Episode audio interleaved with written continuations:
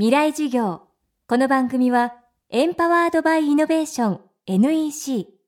暮らしをもっと楽しく快適に川口義賢がお送りします。月曜日チャプター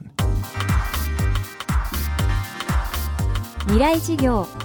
今週の講師は株式会社なる代表取締役小牧彩さん。NPO 法人ハロードリーム実行委員会の理事も務め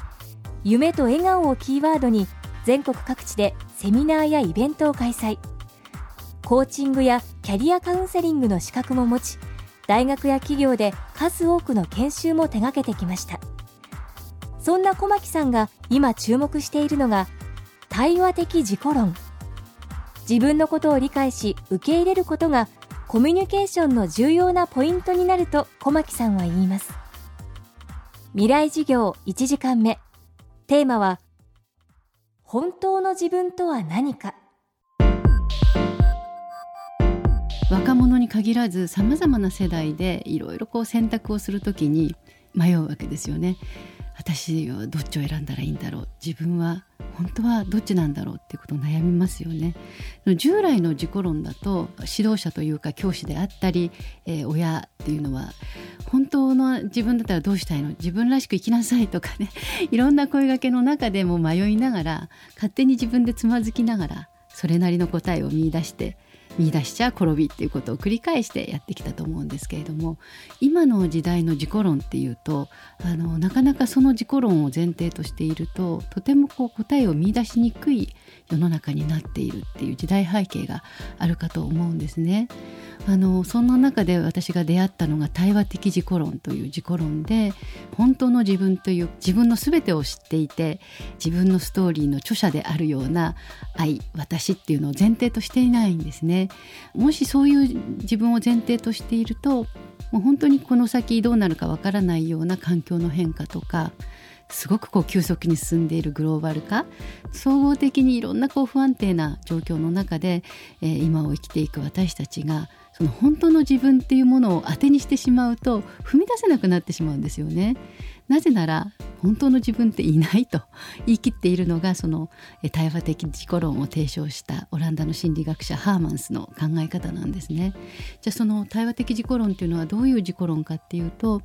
あ、自分の中にいろんな自分がいると。それは多分多くの方が体験することだし日々感じると思うんですね優しい自分もいればすごくこう意地悪な自分もいたりとか、えー、頑張り屋もいれば怠け者もいたりそれから役割としてもあの私の場合ですと母親としての役割があって、まあ、仕事人としての役割があって、まあ、それそれぞれの中にもまたさらにあのいろんな役割があったりとか、まあ、女性としての役割があったりとかいろいろあるし、まあ、体の特徴から言っても、えーまあ、こういう病気を負った私がいるとか、えー、いろんなこう自分の特徴としてねまるな私って言える私が自分の中にどなたの中にもたくさんあると思うんですよね。でそういう自分っていうものをハーマンスはポジションという言い方をしていてこう多重人格障害というのではなくてえそういうふうに自分のいろんな自分を見る力そして自分をこうトータルで俯瞰して前に進む力が誰にもあるっていうことをハーマンスは、ね、主張してるんですね。